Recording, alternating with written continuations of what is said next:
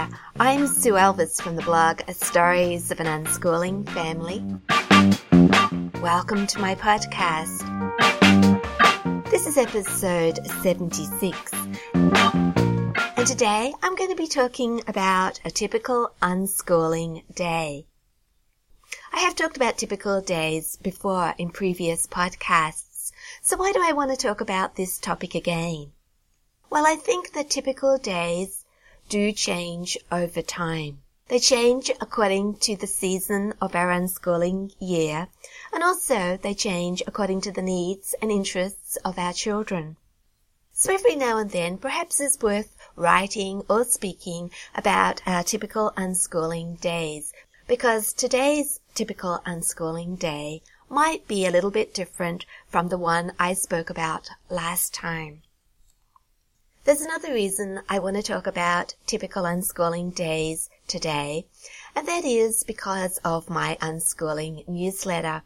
I've almost finished putting together this month's edition, and I've sprinkled in some typical unschooling days from other people. Some other unschoolers very kindly sent me a few contributions, and I thought, well, what shall I put in from me? Shall I just add my last typical unschooling day podcast or post, or shall I make a new one? So I'm making a new one. That's what I've decided to do. But before I describe it, perhaps we should go back and talk about the word typical. Is there such thing as a typical unschooling day? Or are all our days very different from one another? Well, I think in our family we do have a rhythm to our days and there are some common things to each day. But yes, there are differences between days. So with that in mind, I'm going to describe what would be a typical unschooling day for us. Now here in New South Wales, Australia, where we live, it is winter. The sun is rising later, it's setting earlier, and both these affect our typical unschooling days. Unlike the summer, we're no longer running in the morning before breakfast. I guess we could, but nobody feels inclined to roll out of bed just as the sun is rising, put on our running gear, and head out into the cold. We've declared it too cold and too dark to run before breakfast. Maybe we're not adventurous enough. We are all choosing to sleep in a little bit later than we do in the summer. In the summer we might get up at six o'clock, get ready, head out the door for a run. But at the moment we're waking up about seven o'clock in the morning. This is just as it's getting light. We have breakfast, we shower, we do the chores together. And then if somebody has finished their morning routine, and there are still girls going through the shower or still people that are sweeping floors, that type of thing, then we'll just get on with something that we want to do. Like, for example, Sophie might head to the piano and start her piano practice. She might open up her editing program for her photos and have a look at them. I might open up my computer and start the day by catching up on some mail. And then when everybody has finished their morning routine, I will say, anybody joining me for prayers? And we'll all head to the living room where we'll spend about twenty minutes praying together and reading something out of the Bible, the daily readings. Now this brings me on to the topic of faith. We all have different beliefs. You probably know that we're a Catholic family. And I guess whatever beliefs we have, if they are important to us, we would like our children to also adopt those beliefs. So how do we do that? Do we force them to believe what we believe? Do we force them to join in with our own devotions, for example? I don't really think that that would work. Our children have to be free to choose. So I always invite, but I don't force my children. But the interesting thing is that even though I never insist that my children, for example, come and join me for prayers each morning or come to Mass on Sunday with us, they have never refused to do so. And I wonder why this is. First of all, I think that if we want our children to adopt our beliefs, then we have to show them that our beliefs are important to us. We have to live them. They have to be visible in our own lives. Because if our beliefs aren't really that important to us to the point where people can tell what our beliefs are, our children won't follow our example. They won't think, I wonder why this is important to my mum and dad. Is it important to me? So in our family, we share our spiritual experiences. We talk about what we've been reading, thinking about. We view life through the lens of our faith, and it is obvious to our children. Faith is not something that's in one little compartment of our life. It permeates through everything we do. As I said, every Sunday morning we all go to Mass. It's just a given. I don't actually say who wants to come, but nobody ever protests. It's just something we do. Now do we do it because we have to? Is it because the church forces us to do it? It's a rule. We gotta do it. So come along, kids. We gotta go to Mass. I think maybe there are some people who do believe that is the situation, but it's far from true. We all have free will, and we all can choose what we do.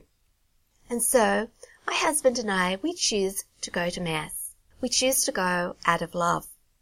And I think it's the same for our children. They also are free to choose, and they will also choose to go out of love.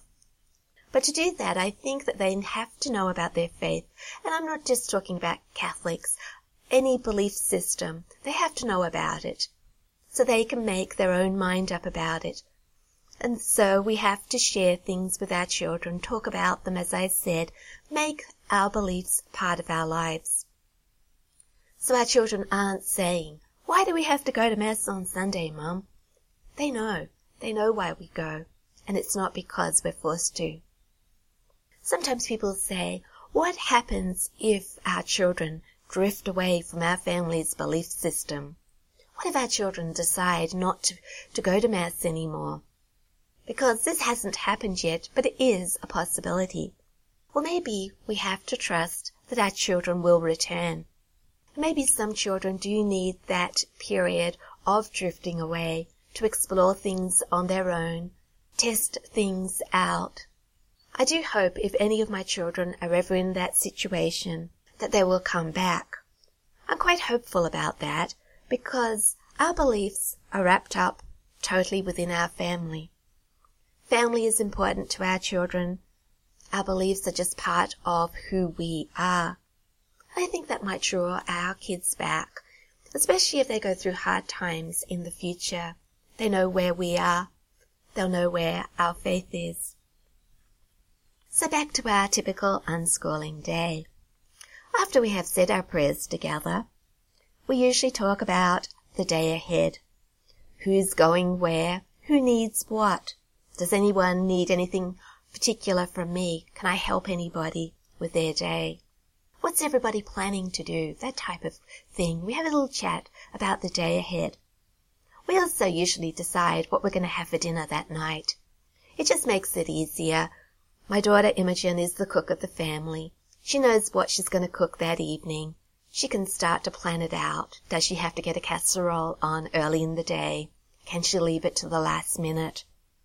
And after we've had a little bit of a chat about our day, it's time to get on with what we all want to do.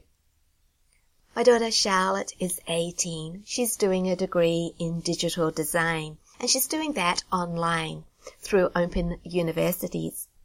You probably know that my daughter Imogen, who is 21, is involved in all sorts of things to do with music and writing. So Charlotte and Imogen will disappear to go and do whatever they want to do for the day. And I'll gather probably with Sophie, who is 15, and Gemma Rose, who's 12, in our family room. I spend most of my morning with them. Gemma Rose likes to start her day with a piano practice. If Sophie hasn't already done hers, she'll do hers next. And then we'll probably read from a couple of books. My girls, even though they are 15 and 12, still like to listen to me read books out loud. I think there's something very special about sharing stories together. I also think they like the time to knit or to crochet or to do some needlework or even to draw or colour in while I'm reading. It's a nice friendly time, especially in winter. We put the heater on, we all grab a blanket, we make ourselves comfortable. I'm the reader, and they get on with some of their handicrafts. While we're doing this, I'll listen out for the washing machine because I've usually turned that on before we've said our morning prayers. And when I've heard that the cycle is finished, I'll go and hang out the washing. And always, as soon as the girls hear me in the laundry, they'll join me to help me. And I really appreciate all the help, especially with the washing in winter, going outside to hang it out in the cold air. It certainly gets hung out a lot faster if there are five of us doing it. In years gone by, somebody used to have the job on a roster of helping me hang out the washing, but we forgot that a long time ago. Now everybody just comes outside and gets on with it. About ten o'clock in the morning we stop whatever we're doing to have morning tea. Now if you've watched one of my videos, It's Not a Periscope, Morning Tea and Library Books, you will know about our morning tea because Sophie filmed me while I was making our morning tea, and I told everybody what morning tea means to us.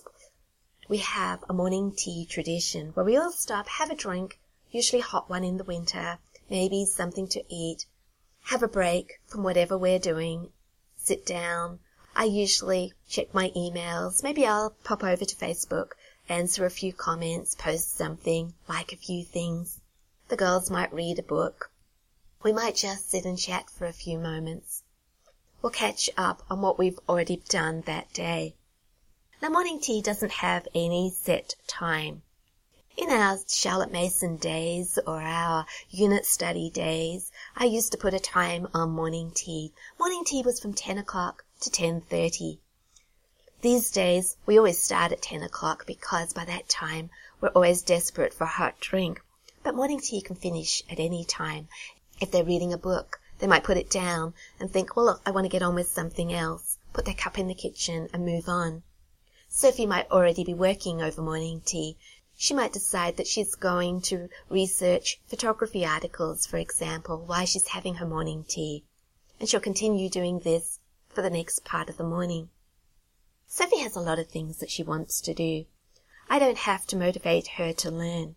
I don't even have to strew much for her. Of course, she's got all her photography related things that she likes to do. But she has other things too. She has a science channel on YouTube that she likes to visit, periodic videos. She might want to write a blog post or to email a friend. Just recently, she's also been choosing to do some maths.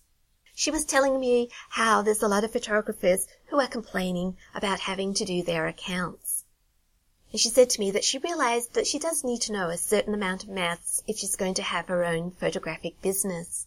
So the maths that she's choosing to do is all to do with financial maths, real life maths, how she's going to manage her bank account, for example. But back to Gemma Rose. Gemma Rose will read to me. She likes doing that. She's still reading Sense and Sensibility to me. You've probably heard me say that quite a few times, but it is a long and complicated book. We read one or two chapters a day, and it does take a long time. I think we're up to about chapter 28. And the other day when we finished reading our chapter, I remembered a YouTube video that I discovered, and it's called The Real Jane Austen. And I said to Gemma Rose, would you like to have a look at this video with me?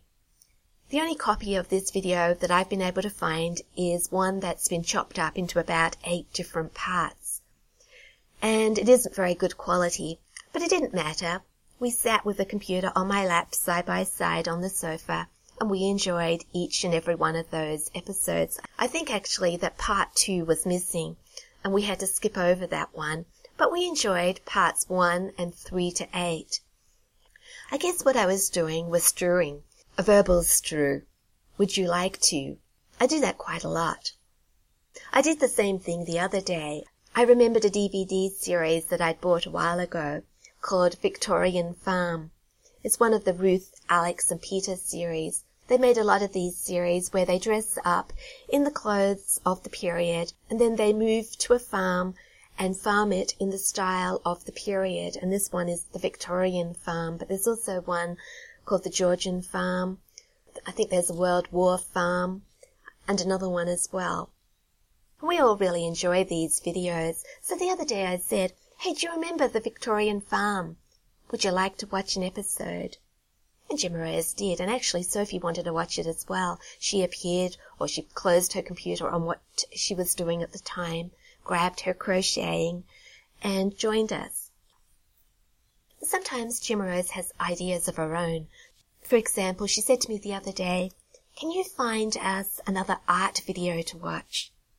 I've described in previous podcasts how we've enjoyed Alastair Sooke's art videos. He's a British art critic. And Gemma Rose wanted to watch something similar. So I did some searching and I did actually find another Alastair Sooke video to watch. Lunchtime arrives when Charlotte and Imogen come out of their bedroom and come in and say, Are you hungry? Shall we have lunch? And we all close our computers, our books, whatever we're doing, and we make lunch. Everybody gets their own lunch. They make whatever they want, but somebody always makes mine. A girl will appear and say to me, What would you like for lunch today, Mum? And she'll go back to the kitchen, make it for me. So I'm pretty lucky there.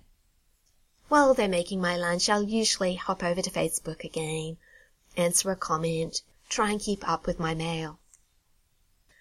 I usually get quite a lot of free time in the afternoon to do my own things. Sophie is busy. Sometimes she goes and makes a video. She might edit some photos, browse the internet for interesting articles. She's got a lot of things that she likes to do. Gemma Rose might read her books. She might draw. She might get her notebook out and make more notes for her novel. It's almost Camp NaNoWriMo time again, and her notebook is getting full of notes for her next novel. Charlotte and Imogen will just continue whatever they were doing in the morning. Now I mentioned that we're not running before breakfast anymore, but we're all still exercising. I sometimes still head out the door in a warmer part of the day. I might take Nora, the dog, for a run. And I was doing this for a while after we stopped running before breakfast, and no one was coming along and saying, I'll come with you, Mum. I'll run with you. They were all too busy with whatever else they were doing. And I began to think, perhaps they're not exercising because I'm not pushing them. It's not important to them. Perhaps they only come out in the mornings before breakfast because they feel they have to. A little doubt went through my head. A couple of weeks went by and nobody did anything whatsoever. Only I did. It was only me heading out the door for a run with the dog. And then one day Sophie said, I'm going to get back to doing my fitness blender workouts, Mum. And she can't run outside in the winter because of her asthma the air is far too cold and she always ends up coughing and having an asthma attack. It's bad enough in the summer. So she's been doing another eight week program. And the other girls started exercising on the treadmill without any prompting from me.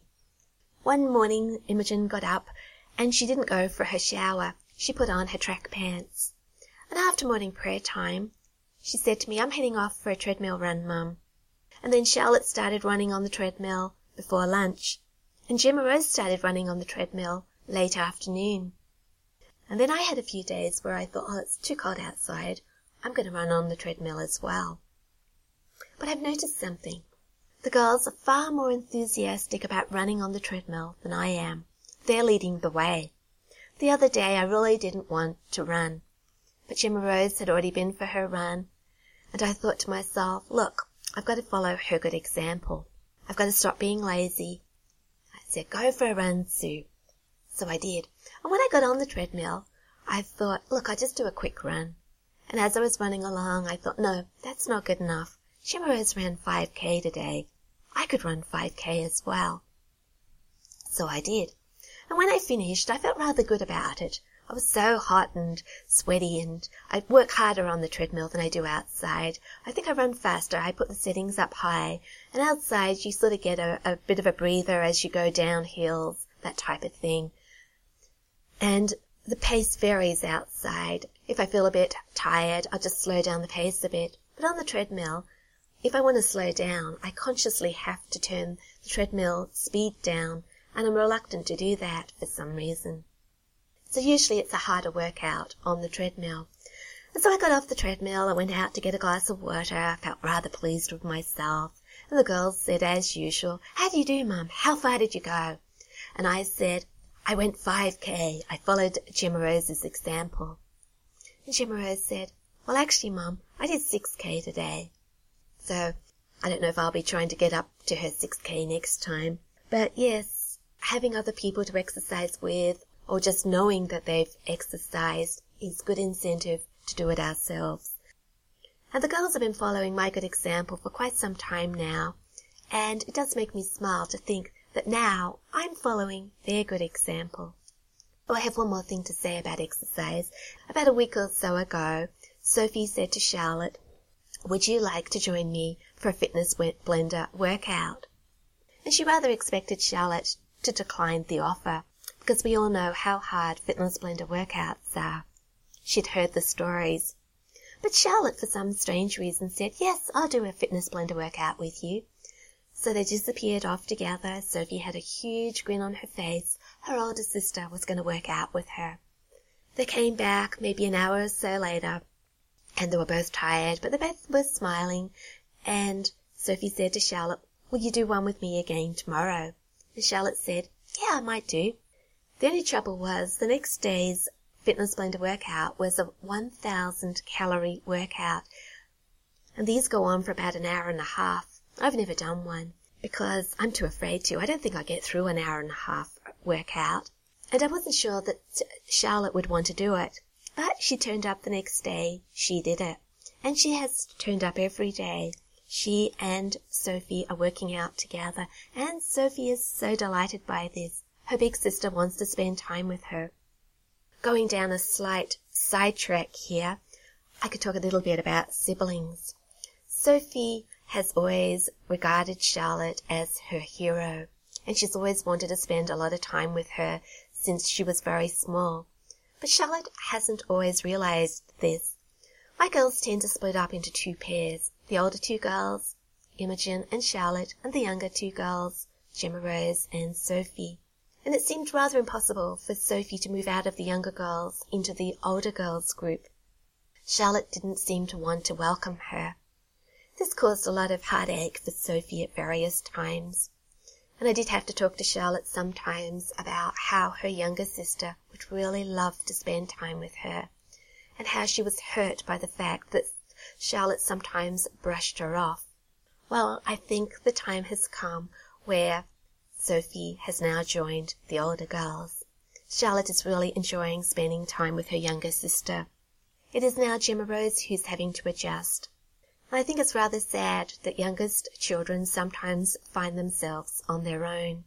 The others have all grown up without them and they're still little kids really.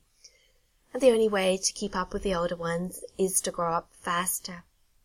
I've spoken about this in a previous podcast. It's not all fun and games being the youngest child in the family, whatever anybody else says. So where was I in our day? Three o'clock, I think. Afternoon tea time, or afternoon coffee. Time to have a quick cup of coffee and then head out the door with the dog for a walk down the bush tracks. Usually Sophie will come with me. It doesn't matter if she's already exercised, or if I've already exercised, the dog still needs to have a walk. And usually we'll take our cameras, we'll go down to the bush tracks, we'll have a chat along the way, talk about all sorts of things. We usually have a good walk together, enjoy each other's company. Now our dog belongs to everybody, but it seems to me that Sophie and I walk her more than anybody else. Occasionally somebody else will volunteer and say, hey, I'm going to take the dog for a walk. But usually it falls to me and Sophie. But because we like walking and because we usually take our cameras, we don't mind.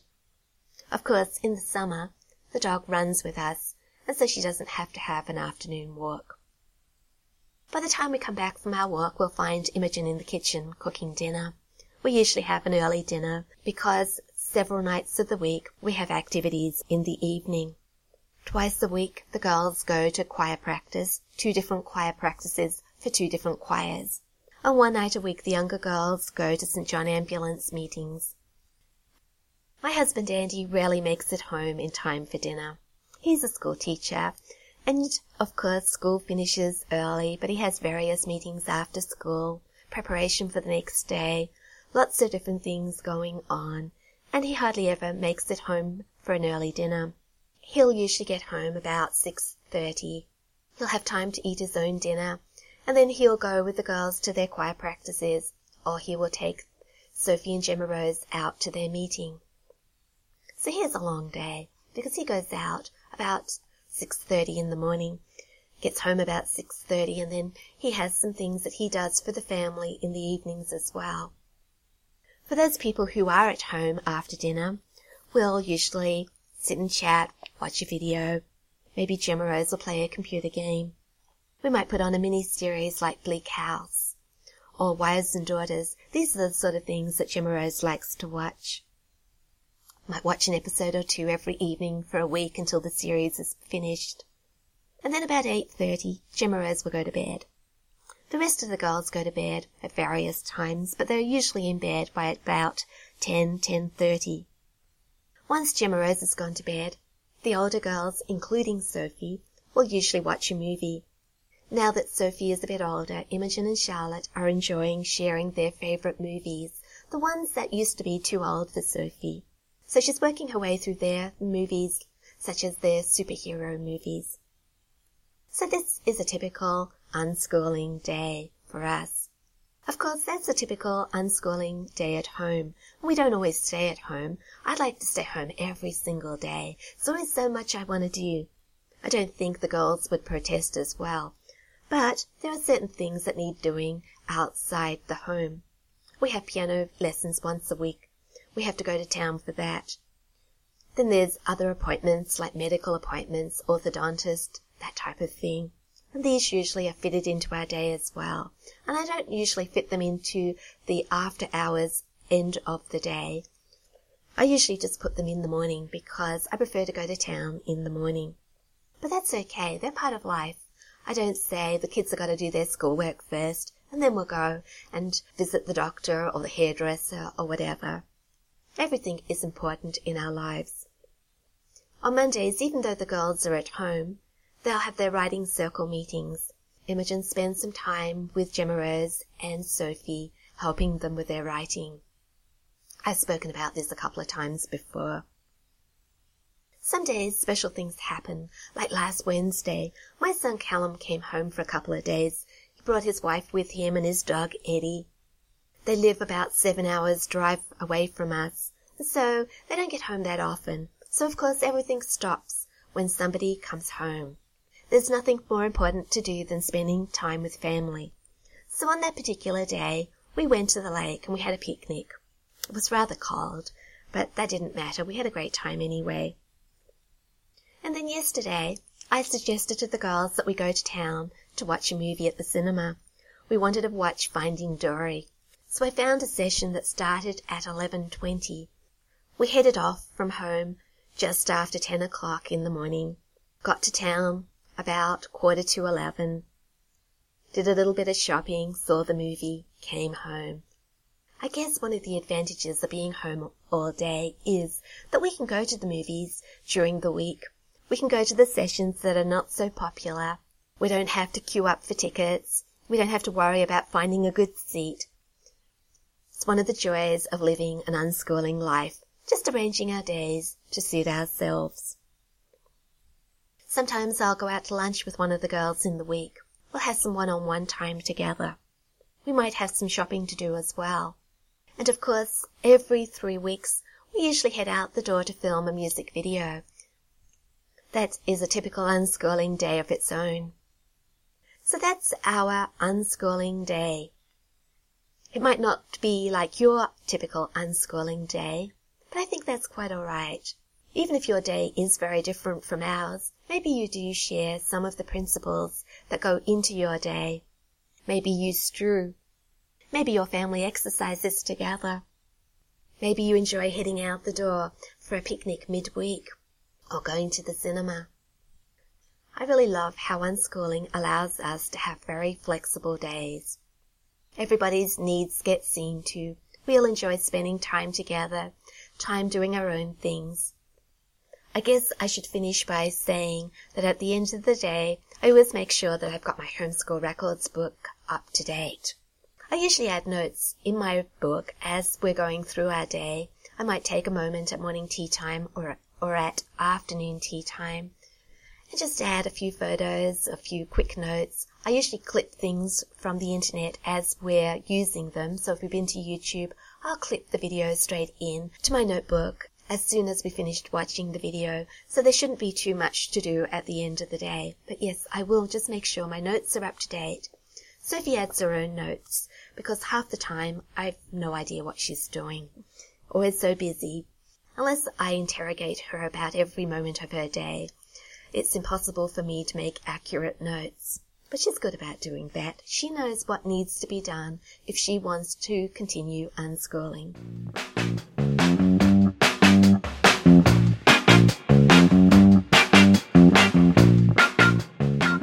I'm just going to finish with a quick family story. Yesterday was our wedding anniversary. I don't know if you remember the story of last year's anniversary. I got the day wrong. My husband woke me up on the morning of our anniversary and wished me happy anniversary and gave me a gift. And I told him that he had the day wrong. Our anniversary wasn't until the 26th of June. And he said, no, Sue, he said, we got married on the 24th. I said, no, 26th, that's the date of our anniversary. It turned out that he was right and I was wrong. I don't know why I'd got the date wrong. I must be getting old. Anyway, he laughed about it. Of course, I didn't have a gift for him. I don't think I even had a card at that stage. But he didn't mind. So I went out that day. I caught up, found a card for him and a small gift. And we celebrated that evening. Well, this year I thought, I'm going to remember our anniversary is on the 24th. I'm not going to make that silly mistake again. So last week I went out and I bought a card and I got a gift for my husband. And on the 24th of June, I woke up early. I'd forgotten to actually to write in the card. It was still sitting in the cupboard. So while my husband was in the shower, I put on the light, I dashed into the cupboard, got the card out, hopped back into bed with a pen, I wrote something in the card. And when he came out of the shower, got dressed, I said, Happy anniversary, and I gave him the card and the gift. And he said, Sue, our anniversary is tomorrow. But I said, It's the 24th. Our anniversary is on the 24th. And he said, yes, our anniversary is on the 24th, but today is the 23rd of June. Tomorrow is the 24th of June. I said, no, no, it can't be. Today is the 24th. I got my tablet, I reached down the side of the bed, got the tablet, turned it on. And he said, look, it's the 23rd. And it was. It was the 23rd. I got the day wrong. I was a day too early. Anyway, he said, I'll save the gift until tomorrow. And we had a bit of a giggle over it. So yesterday, it actually was the 24th of June, and it actually was our wedding anniversary. I regave my gift to Andy. He hadn't opened it, so he didn't know what it was. And he had a gift for me. And then in the evening, he took me out to dinner. We went to a Thai restaurant, and that was really good fun. And I really enjoyed that. But next year, I'm going to remember that we got married on the 24th of June, and I'm also going to remember which day of the week the 24th of June is. I suspect it'll be a Saturday, but I think I will have to check. So I just thought I'd share that story with you because it's been a special week this week with my son Callum coming home and also having a wedding anniversary.